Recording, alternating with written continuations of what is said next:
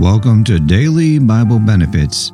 Today is Tuesday, November 28th. On this day in 1520, after sailing through the dangerous strait below South America that now bears his name, Portuguese navigator Ferdinand Magellan enters the Pacific Ocean with three ships, becoming the first European explorer to reach the Pacific from the Atlantic.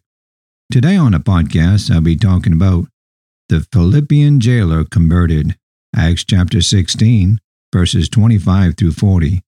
And at midnight, Paul and Silas prayed and sang praises unto God, and the prisoners heard them. And suddenly there was a great earthquake, so that the foundations of the prisons were shaken. And immediately all the doors were open, and everyone's bands were loosed. And the keeper of the prison awakened out of the sleep, and seeing the prisoners' doors open, he drew out his sword and would have killed himself, supposing that the prisoners had been fled. But Paul cried out with a loud voice, saying, Do thyself no harm, for we are all here.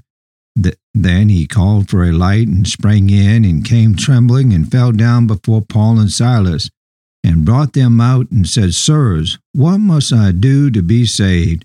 And they said, Believe on the Lord Jesus Christ, and thou shalt be saved in thy house. And they spake unto him the word of the Lord, and to all that were in his house. And he took them the same hour of the night, and washed their stripes, and was baptized, he and all his straightway.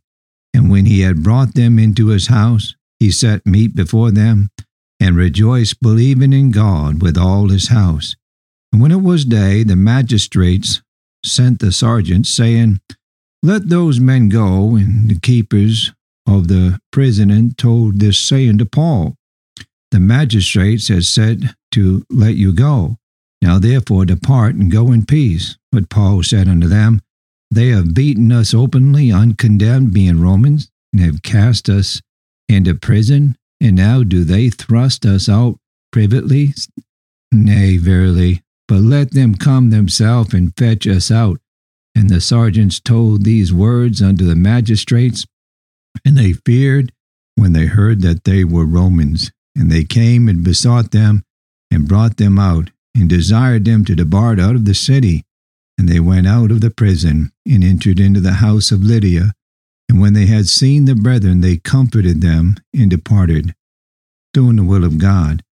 I find the doing of the will of God leaves me no time for disputing about his plans. Thank you for tuning in to Daily Bible Benefits. Have a good and godly day.